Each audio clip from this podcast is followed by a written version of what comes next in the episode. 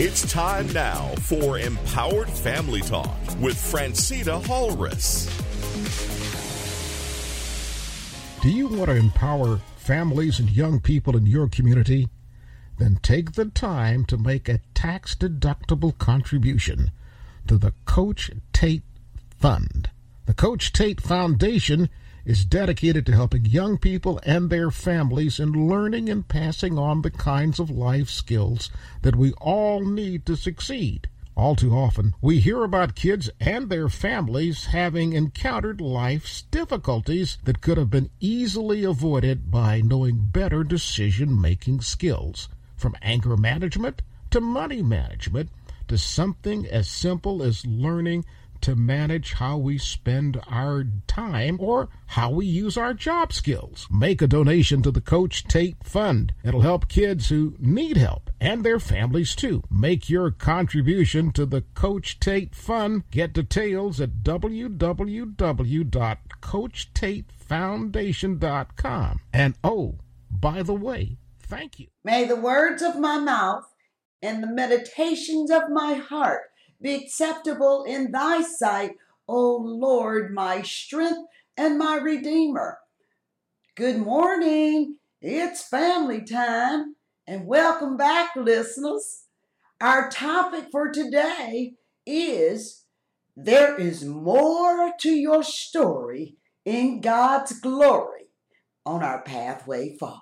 Listeners, do you know there is more to your own story in God's glory?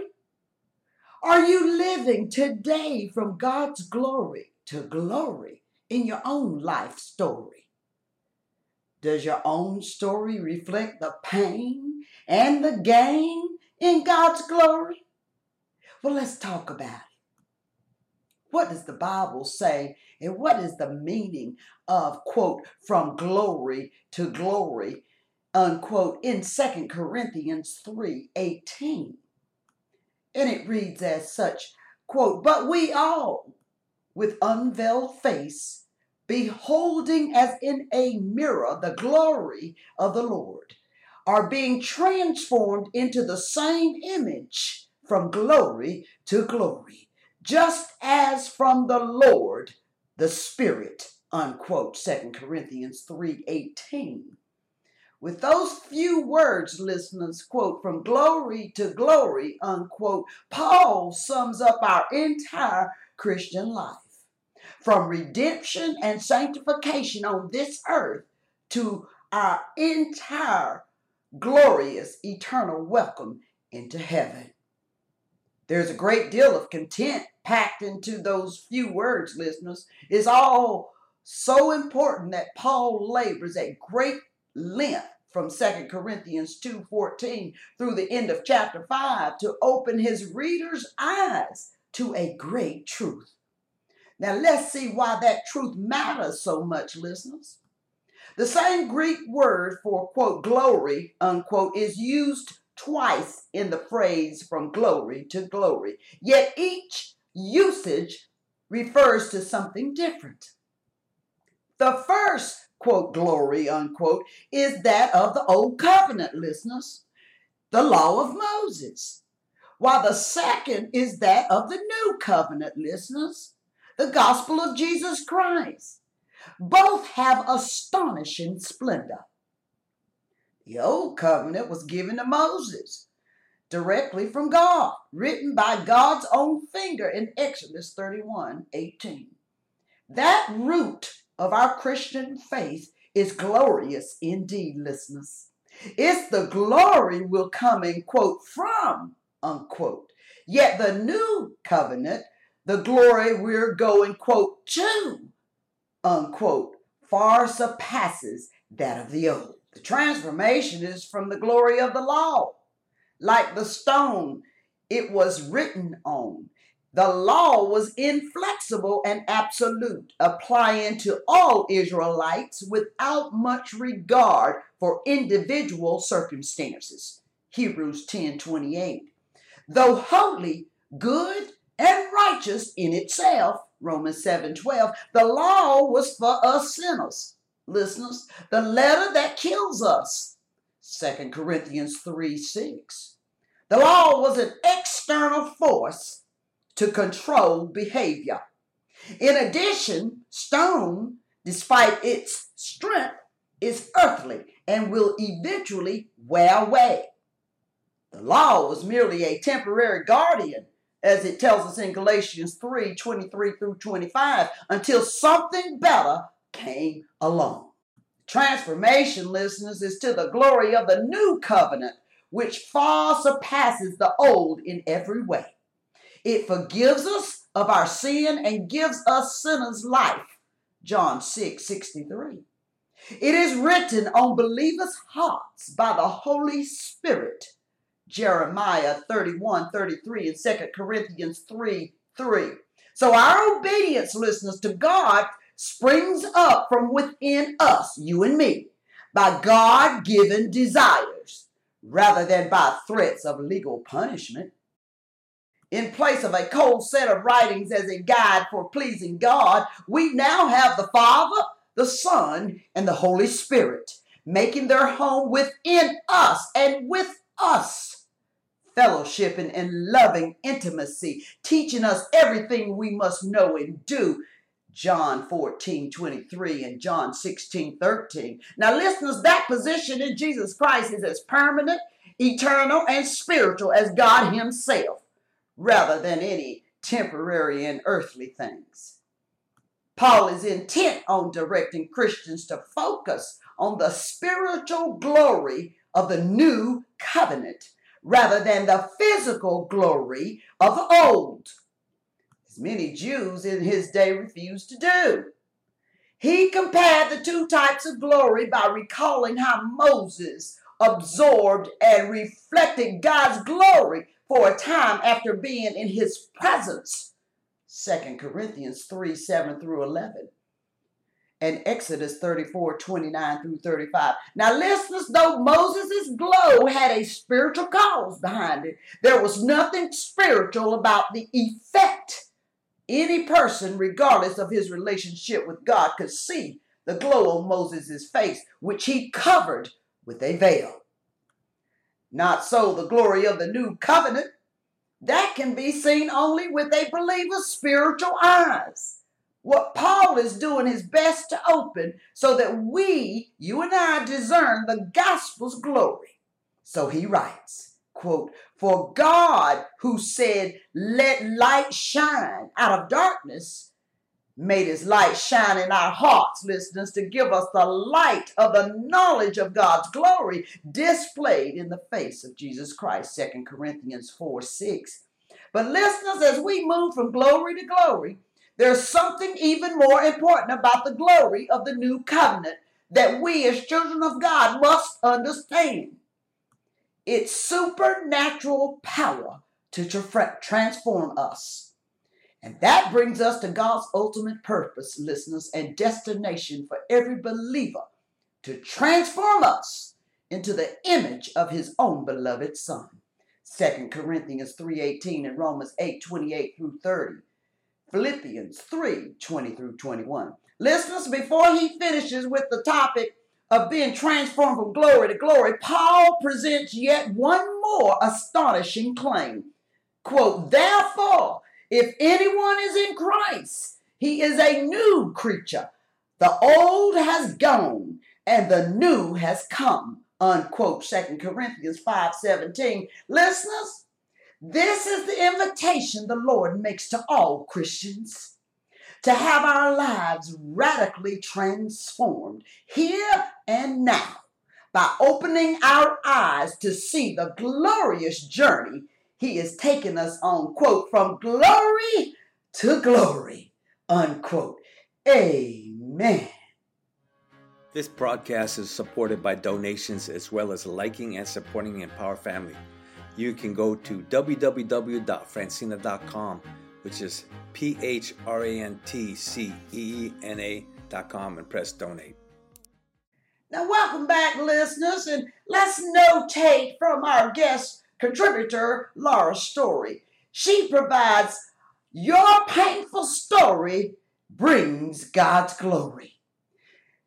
and it reads as such. We can all think of an instance where someone sharing their difficult or painful story has touched us.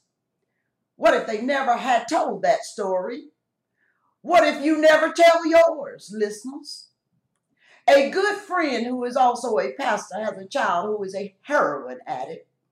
I'm sure he was tempted to hide his family problems from the church where he worked. He could have withdrawn socially and spiritually from the church. Maybe someone would have asked about him, or maybe no one would have noticed as he and his wife drifted into the isolation with their secret. But isolation rarely leads to anything good. What happens, listeners, when God doesn't fix it? As we all know, telling our personal stories of struggle and pain can be dangerous. Fortunately, this minister realized he wasn't the only one going through a trial. Parents in his church and community were facing the same issues and needed the same kind of support he did. God used him and his willingness to share his pain to form a confidential support group for parents whose children were involved in destructive lifestyles. He wasn't shouting his story from a megaphone on a Sunday morning, and he wasn't doing it in a way that would shame his child. He was privately sharing his suffering with those who needed to hear it most. Listeners, your painful story brings God's glory. Share your suffering with others, listeners. In all its messiness, share your story and share your sufferings with others. In the group, parents of alcoholics and drug abusers came together and prayed for their children in a faith-filled, understanding, and supportive environment. Think of how many families have been helped because they now have a safe place to discuss their struggles. I'm so thankful my friend knew God could redeem his broken story, and he was willing to be a part of redeeming other people's broken stories. Listeners, imagine how thankful the parents who come to this group are for his willingness to be transparent. He didn't wait for his story to be resolved or to have a happy ending. He shared his story of struggling with a child he loves dearly but couldn't help. Lessons you never wanted to learn. His story reminds me that when God uses our stories to heal others, they don't have to be finished. They don't have to be wrapped up into a neat, tidy bow with all the answers before God can use them. He can redeem our stories, listeners, while they're still tattered and we're still in the brokenness. I know a lot of people who are in troubled marriages, and they feel as if they have to wait until their marriage situation is resolved before they can talk about it.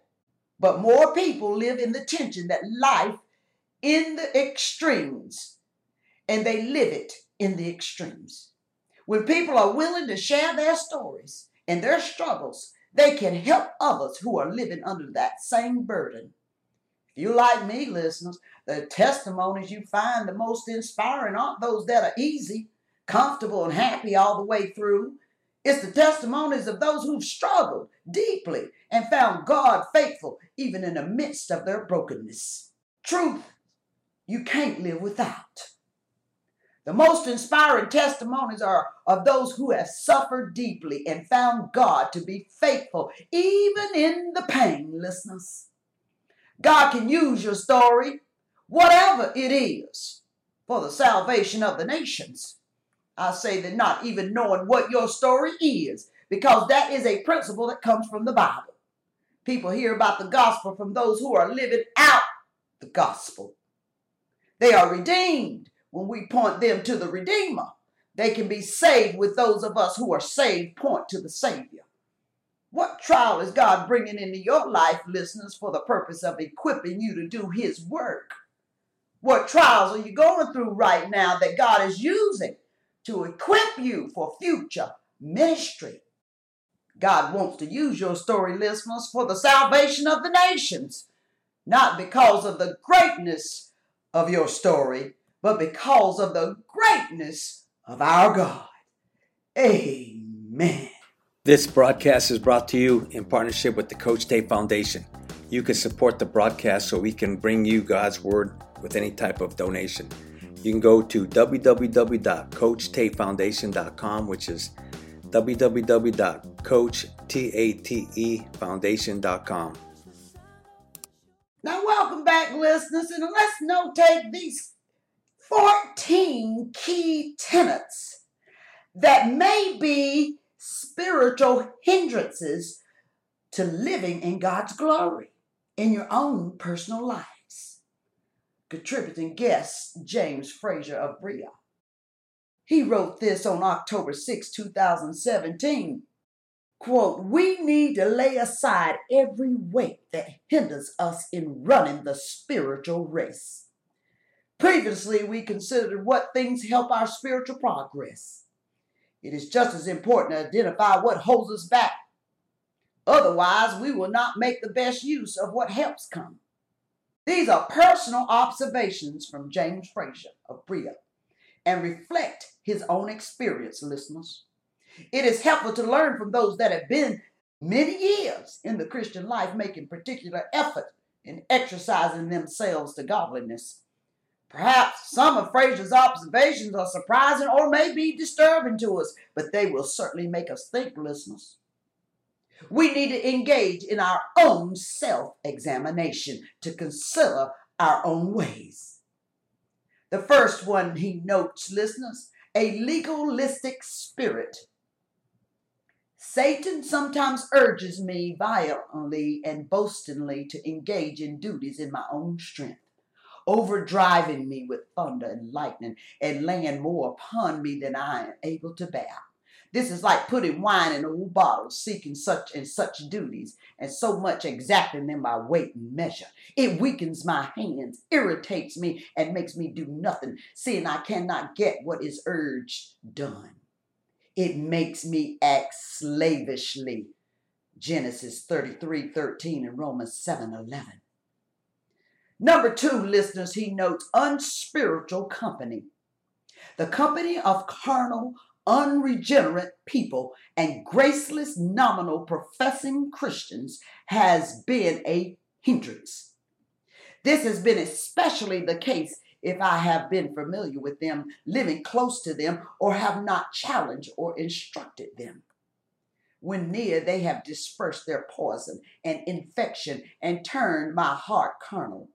It is like some diseases that are not contracted unless you come near those that have them.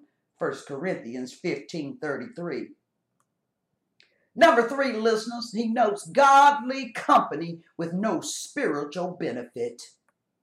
When it has not been used to best spiritual advantage, I have even found godly company damaging, drawing away my heart from God and rendering it carnal. If we have not sought the Lord through mutual prayer and have had no spiritual conversation, or I have stayed too long with them. Hardening takes place when we are not exhorting one another. Hebrews three thirteen. Number four, listeners, careless talk, he notes. I have had my spirit turned out of frame and quite distempered by loud, violent, hasty, and much talk, even in good things. I have found the talking of the lips tend to penury. Proverbs fourteen twenty-three, and a breach made in the spirit by perverse speaking. James three five through six, Proverbs seventeen twenty-seven.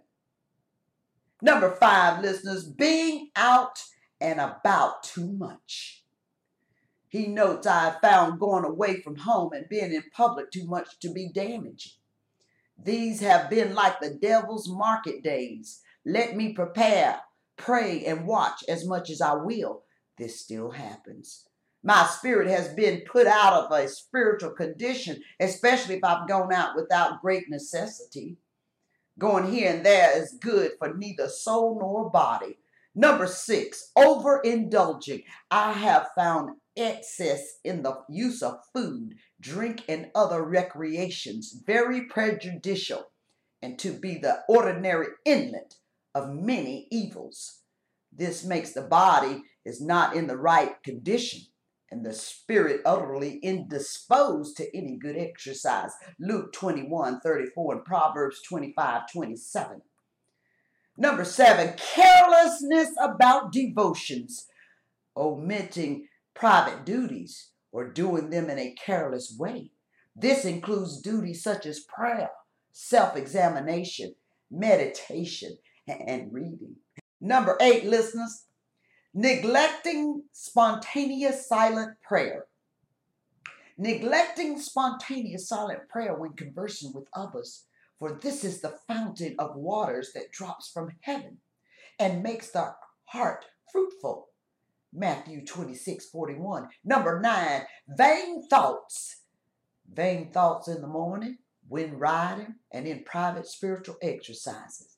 Even though they are not bad thoughts, I have found these to put my spirit wrong and as much as anything, and to make me utterly unfit for duty. Jeremiah four fourteen.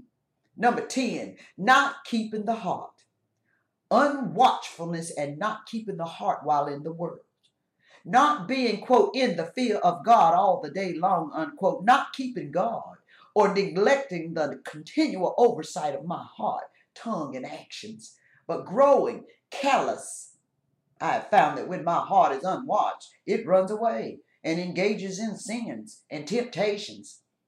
There are many disorders in a city while there is no government, and this is the state of my heart at such times. Matthew twenty-six forty-one. This has done extreme evil. Through this I lose in public what I gain in private. Number eleven, unbelieving discouragements. Unbelieving discouragements arising from feeling of what I lack, sins and trials. These have weakened my hands. First Samuel twelve twenty, Lamentations one nine. It was when Peter started to be afraid that he began to sink.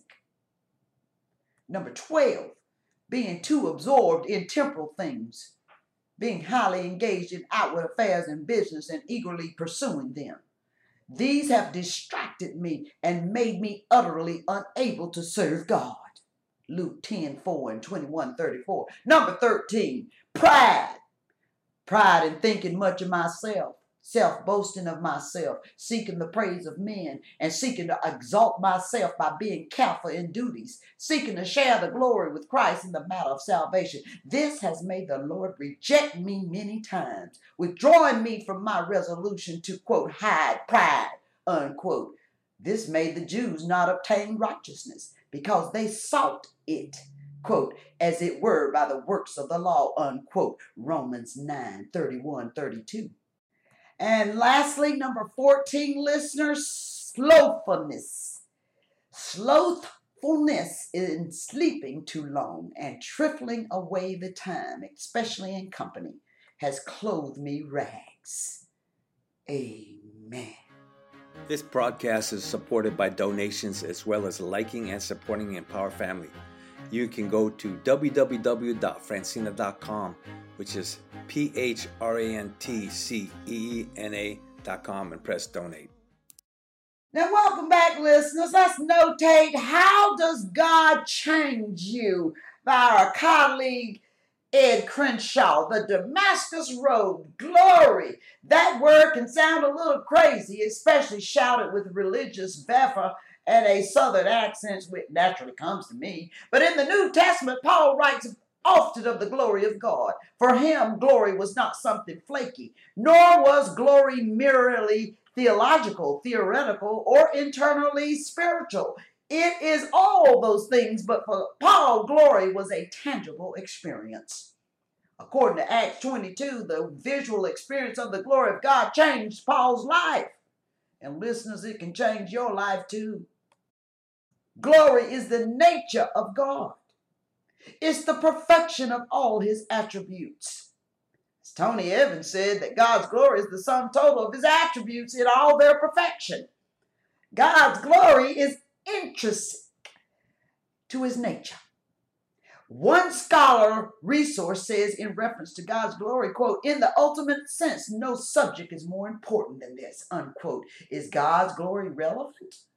Well, the heavens and all of creation, see Psalm nineteen, the whole earth is filled with his glory, listeners, but we're not as glory conscious as God would like us to be. Those of us who know Jesus and have experienced God's presence should be more aware of God's glory. We should also be more glory hungry, more desirous of glory after getting a glimpse of the glory of God in the face of Christ Jesus. Can you catch a glimpse, listeners? Moses, even after uh, his experience with God, says to the Lord, quote, show me your glory, unquote. God's reply, quote, I will cause all my goodness to pass in front of you, unquote, Exodus thirty-three nineteen. God's glory is all my goodness. We want that. We were made for that. Moses asked for a visible manifestation of the glory of God, and God gave it to him, listeners. I believe he would do that for you and me too. Glory is manifest in all creation, listeners. Yet the knowledge of it is not yet universal. There are degrees of manifestation and awareness of God's glory. The Bible describes special times of manifestation. The giving of the law, the dedication of the tabernacle, and the dedication of the temple, and the transfiguration of Jesus. We should be sensitive to the glory of God all around us, listeners, yet still maintain that desire for more. As with Moses, quote, show me your glory, Lord, should be our cry, listeners. Let's, why not go for this the way Moses did, listeners? One, we just don't believe God will show himself to us in a powerful way. Indeed, every manifestation of the presence of the glory of God is the same. And we also need to learn to see God's glory in the mundane. Second, we just don't want to be weird, and expecting a manifestation of God's glory seems weird. We don't know what to do with it. Peter wanted to build tabernacles on the mountain when Jesus Christ showed him his glory in the transfiguration. When Jesus showed his glory to Peter, James, and John, he had no clue what to do. You don't want to be weird. Know that God doesn't show his glory to give us bragging rights, listeners. I can share my story in a way to encourage you to expect God's glory. Or I can share my story in a way to impress you with my very unique access to God's glory. I hope I'm simply encouraging you. Otherwise, when we try to use our own spiritual experiences to impress, it just gets weird. God's glory is the goal of history. One of the reasons we want the glory of God is because it is the goal of all history. God describes his glory as his goodness, listeners. That's why he wants us to behold his glory. That's why the end goal of creation is that the knowledge of the glory of God covers the earth. For the earth will be filled with the knowledge of the glory of the Lord, as the waters cover the sea, Habakkuk two fourteen. All of creation is headed there. And God invites all of us today, listeners, to get on the glory train. God's glory, we must note, is the fear of the enemy. The devil hates the prospect of your seeing the glory of God. We are expecting to capture a glimpse of God's glory to change our lives. Two, all for the better. That's why the devil fights us so hard, listeners, to keep us from seeing the glory of God. The devil wants to blind you to God's glory, because once your heart is captured by the glorious presence of God, nothing else will have quite the same appeal. The devil is not stupid. And according to Second Corinthians four, four and six, he wants to blind people to, quote, the light of the gospel of the glory of Christ, unquote. If blinding people to the glory of God is high on the devil's agenda, then there's a good reason. Look at what a vision of the glory of God did to Paul. Paul was one of Satan's most effective agents in fighting the ch- children of God. One experience of the glory of Jesus, and Paul became the children of God's greatest proponent. Your experience of God's glory is a threat to the devil too. God's glory is our life. Our condition apart from Jesus Christ, listeners, is not just that we are dead in sin, but that we are separated from glory. Romans three twenty-three. Jesus Christ restores that glory as we see and are transformed by his glory. The Christian life is summarized by Paul as life that progresses from one level of glory to another level of glory. Now the Lord is the Spirit, and where the Spirit of the Lord is, there is freedom. And we all who with unveiled faces contemplate the Lord's glory are being transformed into his image with ever-increasing glory, which comes from the Lord, who is the Spirit. Second Corinthians three, seventeen through eighteen. Listeners, some translations say going from glory to glory. I like that translation because I don't think Paul is trying to say that the Christian life is one being on a constant spiritual high. My experience is that if we live only for the highs, we will become disappointed and disillusioned. But neither can we settle for our limited experiences either. There is always more. Listeners, don't settle. Expect to go from glory to glory. Expect to experience the presence and the power of God in a way that changes you and changes your world. We should be sensitive to the glory of God all around us every day, yet still maintain that desire for more. As with Moses, quote, "Show me your glory," unquote. That should be our cry, listeners. Expect God's glorious glory in our lives. Amen. This broadcast is brought to you in partnership with the Coach Tate Foundation. You can support the broadcast so we can bring you God's Word with any type of donation. You can go to w w w dot coach tate foundation dot com, which is w w w dot coach tate foundation dot com. Now, welcome back, listeners, and let's notate in our close for today three steps to touch glory by Bob Sorge. And it reads, a wave of God's glory is coming to the church, God's people. Why do we know this? Because he said so. Numbers fourteen twenty-one reminds us, but truly as I live, all the earth shall be filled with the glory of the Lord. God promised at least three times in Scripture that his glory would fill the earth. Psalm seventy-two nineteen and Habakkuk two fourteen. The meaning in all three instances, listeners, is that God is going to do something so significant, so powerful, and so supernatural that the entire earth will hear the report and affirm that God did it. In the coming wave of glory, people around the world will acknowledge, quote, God has visited his people, unquote. When Isaiah wrote about the coming glory, he said, quote, the glory of the Lord shall be revealed, and all flesh shall see it together, for the mouth of the Lord has spoken, unquote. Isaiah forty, verse five. Now, Isaiah was speaking principally about John the Baptist, listeners, and how he would prepare the way for Christ. When Jesus launched his ministry, the glory of the Lord was manifest through the many healings, the signs, and wonders he performed. All flesh saw it together. That is, all the people present saw the bread and the fish being multiplied. Everyone present saw the blind man healed and the dead son raised to life in his coffin. When glory comes, everyone has the same objective experience, and they all see the same thing together. In the presence realm, people receive subjective impressions and inner feelings. In the glory realm, the spiritual realm literally breaks into the physical realm, and the people see visible signs and wonders together. When God visits his children with glory, skeptics and unbelievers will see healings and signs just the same as believers. All flesh shall see it together. Listeners, let's get ready for God's glory. Great gatherings. In the coming glory wave, prepare for meetings that are thronged with people.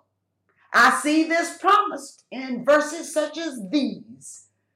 Jeremiah thirty-one eight reads, behold, I will bring them from the north country and gather them from the ends of the earth, among them the blind and the lame, and the woman with child, and the one who labors with child. Together, a great throng shall return there, unquote.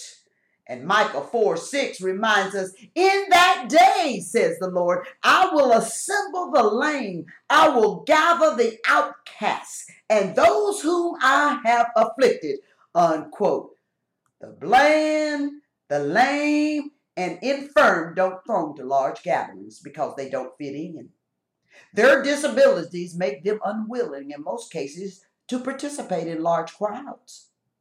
But there's one exception when Jesus is healing the sick. When the sound goes forth that God is visiting his people and the blind and the lame are being healed, they will suddenly flock to the meetings. In the glory realm, the wheelchairs will line up.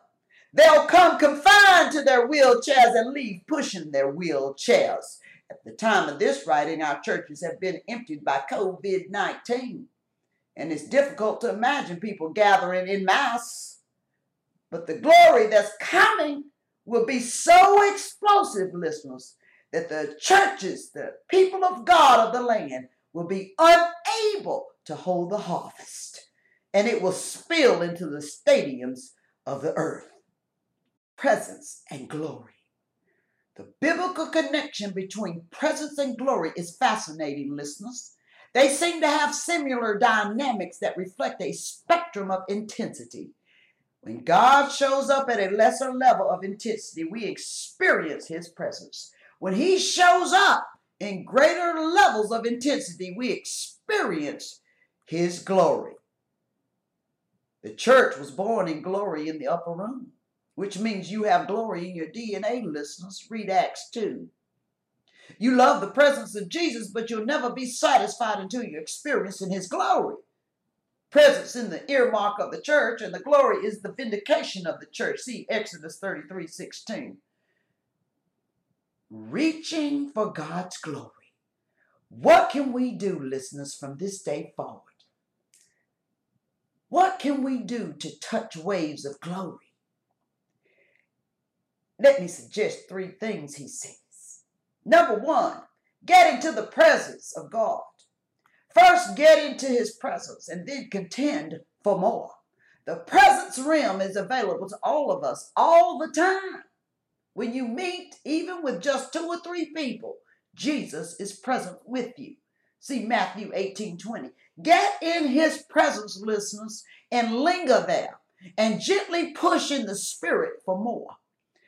Churches, the people of God, are being planted these days on this priority. Their presence, their purpose is to gather in his presence, minister to him, and to watch and see what he wants to do. When you honor God's presence, you're positioned for his glory.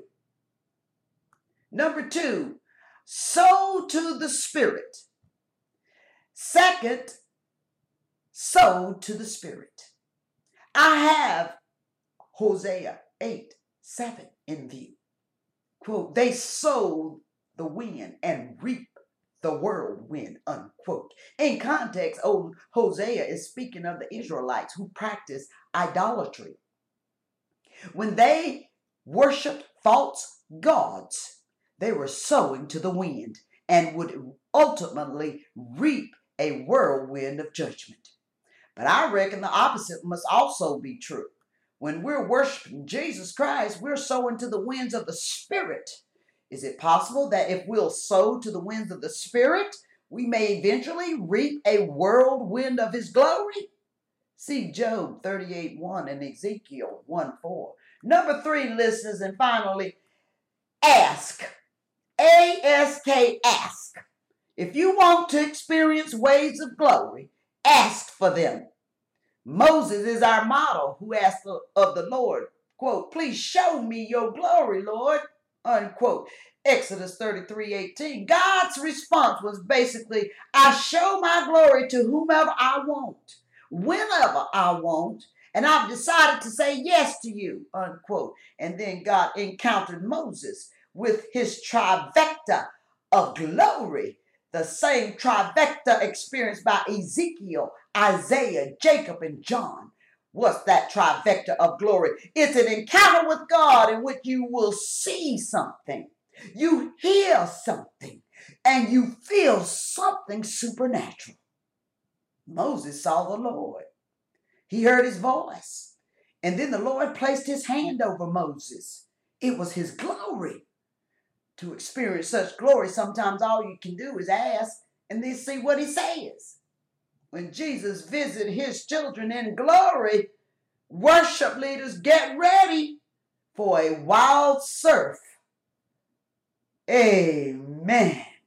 Bob Sorge. Now, listeners, as we bring this session and this week's message to a close, and during our reflection time, we must ask ourselves these questions again daily. Are we leading by example today for our next generation? How can we lead others if we cannot lead ourselves?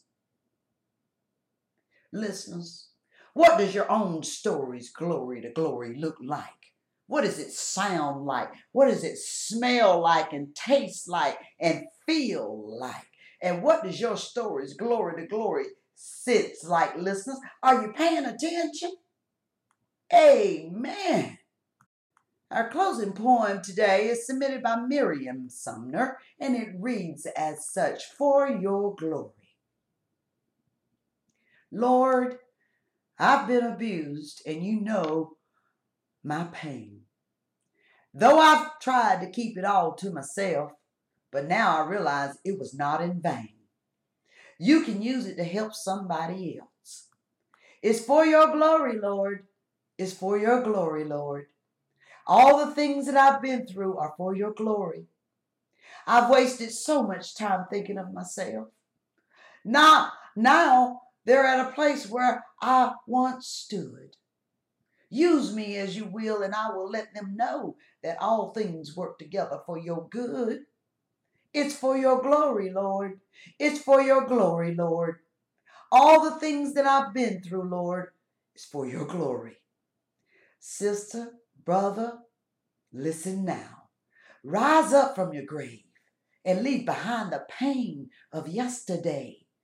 He will give you beauty for your ashes, for sackcloth receives garments of praise. It's for your glory, Lord. It's for your glory, Lord. All the things that I've been through are for your glory. Praise the Lord. Amen. When the glory comes, it will be ours. It will be ours. Oh, one day, when the war is won, we will be sure.